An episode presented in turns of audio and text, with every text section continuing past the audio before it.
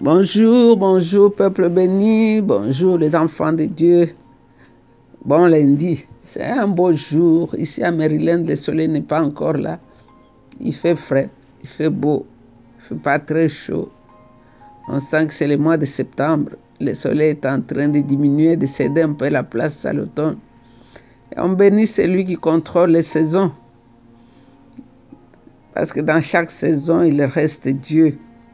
Donc, c'est Maman Jeanne avec l'équipe de Maman d'adoration. Nous continuons la méditation dans Jean chapitre 10. Aujourd'hui, on va lire du verset 22 au verset 30. Mais avant cela, j'ai une parole de sagesse qui est tirée de 2 Timothée chapitre 2 verset 15.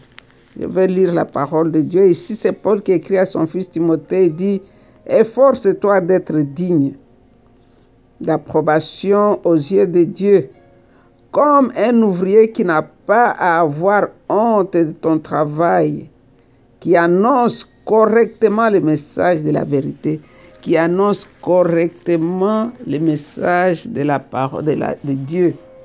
J'aime ça aussi. Dans la version, il y a une autre version qui dit qui sait diviser parfaitement la parole de Dieu. Et la même pensée, on la trouve aussi dans 1 Corinthiens chapitre 4. Paul disait aussi à Timothée, jusqu'à ce que je vienne, applique-toi à la lecture et à l'exhortation, à l'enseignement. Applique-toi à la lecture, à l'exhortation et à l'enseignement. Oui, nous allons voir un peu qu'est-ce que nous pouvons tirer comme sagesse dans cette parole. Vous savez, aujourd'hui, le monde est tellement malade. Tellement malade. J'ai vu les parents devant les écoles en train de marcher, de protester à cause de ce qu'on est en train d'enseigner à leurs enfants dans les écoles. Mais ils vont se fatiguer de protester. Mais si toi à la maison, tu donnes la parole de Dieu à tes enfants, ça sera comme anti-poison. Parce que ce qu'on donne aux enfants aujourd'hui dans les écoles publiques, c'est les poisons même, pour détruire ces enfants. Pendant le mois de juin, les, homosexuels, toutes ces personnes-là, en train de marcher, ils chantaient, ils chantaient, ils disent, nous sommes après vos enfants, nous allons détruire vos enfants. Donc, ils sont décidés de détruire les enfants. Mais la seule chose qui peut sauver nos enfants, nos petits-enfants, c'est quand nous allons leur donner la parole de Dieu. Je vais ici, il y avait quelque part euh, six voleurs qui avaient été arrêtés, condamnés. Tous ces jeunes-là, ils étaient en dessous de leurs 20 ans. Alors ils ont confessé que c'est parce qu'ils lisaient des livres qui n'étaient pas bons, des magazines qui leur montraient comment il fallait voler. Voilà à quoi ils s'étaient investis à lire de tels magazines. Et puis, il y avait aussi quelque part, on avait condamné trois jeunes gangsters qui avaient aussi tué avec leurs armes. Et quand on accompagnait ces enfants pour les tuer, leur maman qui était en train d'assister, de pleurer. Alors ces enfants, ils ont dit au juge que si on n'avait pas suivi le film des crimes, on n'allait pas être là où nous sommes aujourd'hui. Donc ces enfants passaient leur temps à regarder des mauvais films. Comme nous voyons aujourd'hui les parents qui veulent calmer leurs petits-enfants, ils mettent cartoon. Dans Khartoum, il y a tout ça, l'homosexualité dans les bandes dessinées, toutes ces mauvaises choses-là, les diables les cachent là devant vous. Et les enfants sont en train de regarder ces choses nuit et jour. On leur montre comment manipuler les armes. Toi, tu crois que c'est un dessin animé, c'est un message qu'on donne à ton enfant. Mais si on doit lire la parole de Dieu, si on doit la partager avec nos enfants, nous allons éviter beaucoup de choses. Pourquoi on doit prendre ces moments précieux que nous avons au lieu de regarder des films qui n'ont rien à voir ou de lire des livres qui ne nous donnent rien à notre esprit? Lisons la parole de Dieu. Lisons la parole de Dieu. Mais ces Jean Ruskin avait dit que si dans sa vie il ne s'était pas investi à lire cette parole que sa mère lui avait montrée depuis son jeune âge, il ne sait pas ce qu'il allait devenir. Parce que sa maman lui faisait lire la parole de Dieu tous les jours et lui faisait même mémoriser certaines parties des Écritures. Il y avait aussi une femme, c'était la maman d'Henri Clay. Elle était veuve. Elle faisait un petit travail pour gagner le pain, nourrir son enfant, mais elle avait gardé de l'argent, elle avait acheté une Bible à son enfant. Et les, petits, les petites pièces d'argent qu'elle mettait, qu'elle mettait à part et se sacrifiait, tout ce qu'elle a donné à son enfant, c'était la Bible. Donc le titre de notre sagesse aujourd'hui, c'est un bon investissement. Aujourd'hui, les gens s'investissent dans les compagnies d'assurance, de mettre l'argent à part, ils font tout ça parce qu'ils veulent investir pour demain. Mais si tu veux vraiment investir dans ton enfant, enseigne-lui la parole de Dieu, comme Paul disait ici à Timothée. Si nous mettons la parole de Dieu dans nos enfants, nous n'allons pas les regretter un jour, parce qu'un jour ils seront loin de nous. Quand il sera loin de toi, comment il va vivre? C'est en se rappelant la parole que tu as investie dans son cœur, dans sa vie. Il y a, à cause de cela, il y a aussi euh, un monsieur que nous connaissons parce qu'il a écrit des dictionnaires et tout. Il dit c'est à cause de la parole de Dieu que sa mère avait investi dans sa vie. Il est parti de la maison, mais la parole était déjà dans son cœur. Il avait appris à aimer ce bon livre. Donc, aimons la parole de Dieu, partageons la parole de Dieu, lisons la parole de Dieu, étudions la parole de Dieu. Ça va nous aider dans les jours difficiles dans notre vie. Quand le moment difficile viendra, la parole de Dieu viendra à ton secours. Donc, nous rentrons dans la méditation dans Jean chapitre 10. Euh, nous irons du verset 22 au verset 30. Je ne serai pas très long. Ici, on dit les Juifs rejettent Jésus, c'est le titre dans le français courant. C'était l'hiver et l'on célébrait à Jérusalem la fête de. La dédicace. Jésus allait et venait dans la galerie à colonnes de Salomon, dans le temple. Les Juifs se rassemblèrent alors autour de lui et lui dirent, Jusqu'à quand vas-tu nous maintenir dans le doute?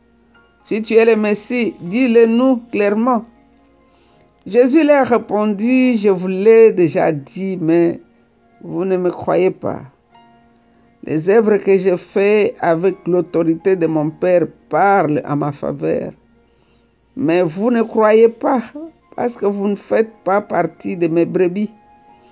Mes brebis écoutent ma voix, je les connais et elles me suivent. Je leur donne la vie éternelle. Elles ne mourront jamais, personne ne les arrachera de ma main. Ce que mon Père m'a donné est plus grand que tout, et personne ne peut rien arracher de la main du Père. Le Père et moi, nous sommes un. Le Père et moi, nous sommes un. Il a répondu, mais ces gens, parce qu'ils avaient décidé de ne pas écouter, de ne pas voir, ils étaient des aveugles spirituels. Donc tout ce que Jésus faisait, ils ne voyaient pas. Pour eux, ils cherchaient un motif comment l'attraper, le tuer. C'était voilà, c'était ça leur motivation, c'était ça. Même les questions qu'ils posaient, ces questions s'étaient cachées quelque part. Ici, on nous dit quelques temps après, il y eut la fête des dédicaces. Cette fête-là était célébrée à Jérusalem chaque année en souvenir de la purification de la nouvelle consécration du temple juif en 1165 avant Jésus-Christ, après sa profanation par un roi étranger. Donc, euh, nous voyons qu'à ce point, on peut sentir qu'il y a eu quelque chose qui s'est passé entre verset 21 et le verset 22. Jésus ne parlait plus aux pharisiens, mais il parlait aux juifs en général. Nous ne savons pas combien de temps cela s'est passé entre le verset 21 et le verset 22. Mais c'est la seule place dans la Bible où on nous parle de la fête dédicace. Et en hébreu, on appelle cela Hanouka. Donc, euh, on nous dit ici que c'était la fête que les Juifs faisaient pour purifier leur temple, parce que pour eux, le temple avait été profané par un, un roi qui n'était pas un juif. Et on dit que c'était pendant l'hiver, d'après leur calendrier. Alors le verset 23 et le verset 24, nous voyons ici que le ministère public de Jésus était arrivé à sa fin. Il était prêt à montrer qu'il était complètement dédié à son Père en mourant sur la croix. Et ici, on nous dit qu'il était dans, dans les trucs de Salomon, qui veut dire c'était il y avait des pièces attachées dans le temple donc Jésus était là c'est là où il marchait. Et il y avait beaucoup de gens qui étaient là-bas qui sont venus autour de lui pour lui poser des questions et dans le verset 25 et le verset 26 Jésus les rappelle verset 25 verset 26 Jésus les rappelle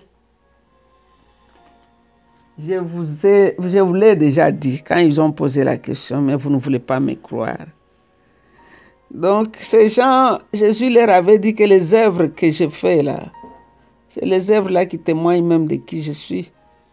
Et même, même l'aveugle leur avait dit que je n'ai jamais entendu qu'il y a eu quelqu'un qui était capable d'ouvrir les yeux d'un aveugle si Dieu n'était pas avec lui. Ici, Jésus répète pratiquement la même réponse que cet aveugle avait donnée à ces gens.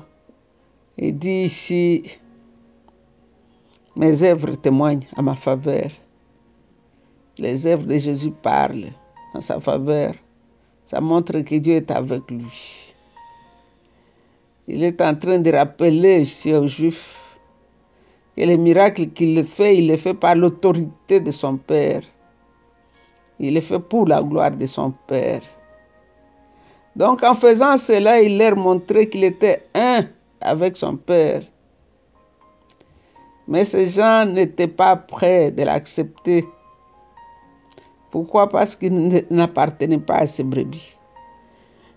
Jésus dit, mes brebis écoutent ma voix, ils me suivent.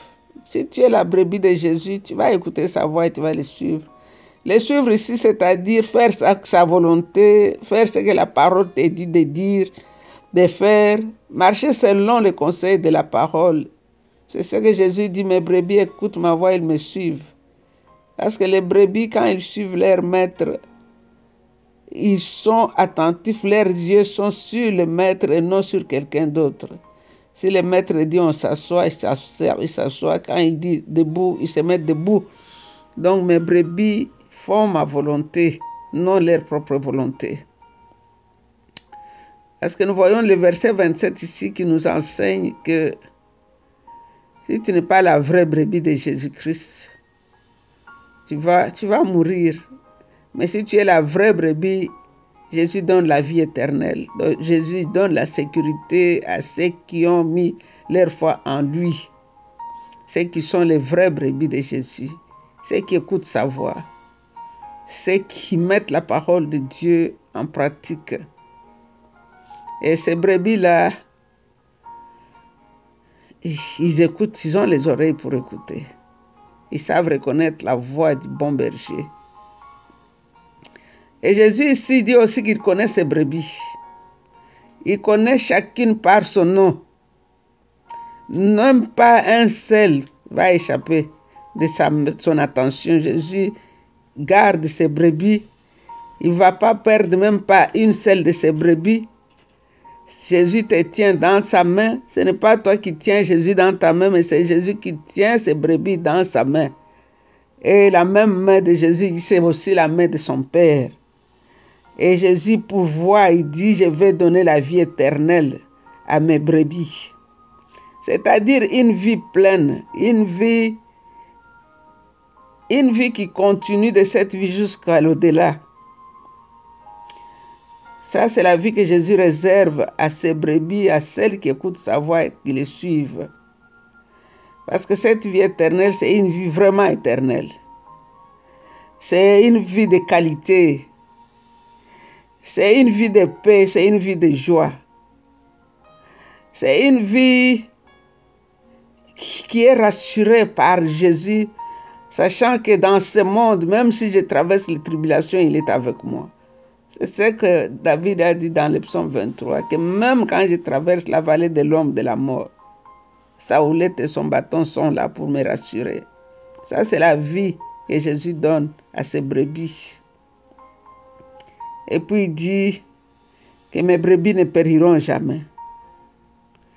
La brebis de Jésus ne périra jamais.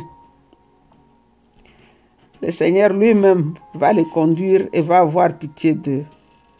Il promet qu'il va garder ses brebis. Si tu es une de ces brebis, si tu es dans la main de Jésus, personne ne pourra t'arracher de cette main-là.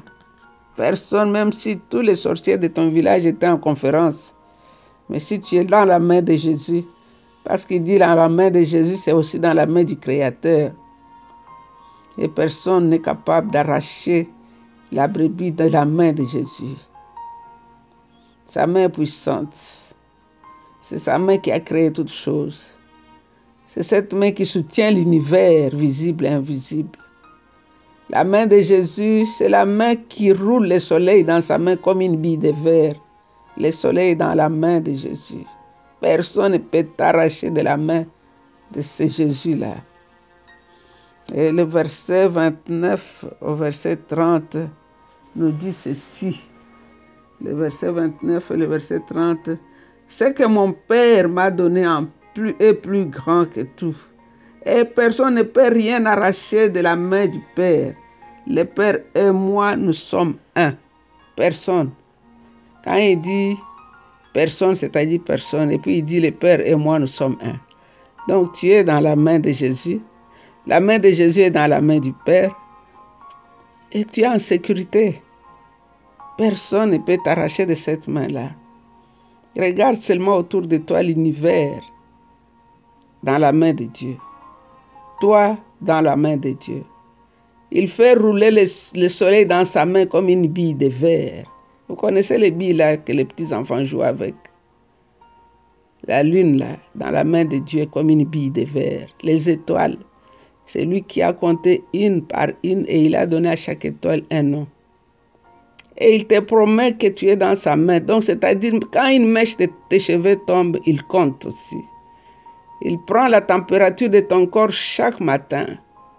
Il contrôle les battements de ton cœur. Ce n'est pas les machines là que le docteur met sur ta poitrine, mais Dieu contrôle les battements de ton cœur. Il n'y a rien qui échappe à son contrôle. Ses yeux sont sur ta maison 24 sur 24. C'est ce qu'il a écrit dans Jérémie. Il dit, j'ai ton nom gravé sur la paume de ma main. Ça, c'est Esaïe. Et chaque jour, mes yeux sont sur les murs de ta maison. Alors Jésus ce matin te dit, n'aie pas peur. Parce que tu es la brebis de Jésus, tu es dans la main de Jésus et la main de Jésus est dans la main de son Père. Car lui et son Père, ils sont un. Personne ne peut t'arracher de cette main-là. Tu es dans la main, la grande main. Et le verset 30, Jésus dit, il dit, moi et mon Père, nous sommes un. Ici, les Juifs sont là en train de les regarder, ils leur expliquent bien les choses. Nous sommes un, c'est-à-dire un en pouvoir, un en puissance. Jésus est en train de parler de la puissance protectrice avec laquelle il protège ses brebis. Ici, il dit, la puissance qu'il a est la même puissance que le Père a. C'est la vérité. Jésus est Dieu. C'était une façon de leur dire que je suis le Messie, je suis Dieu. Et que rien n'est impossible à lui. Donc va avec cette vérité, tourne cette vérité dans ton cœur, crois dans cette vérité que tu es dans une main où personne ne peut venir t'arracher. Tu appartiens à Dieu. Au nom de Jésus, j'ai ainsi prié et j'ai dit Amen, Amen. Soyez bénis. Bye. Love you.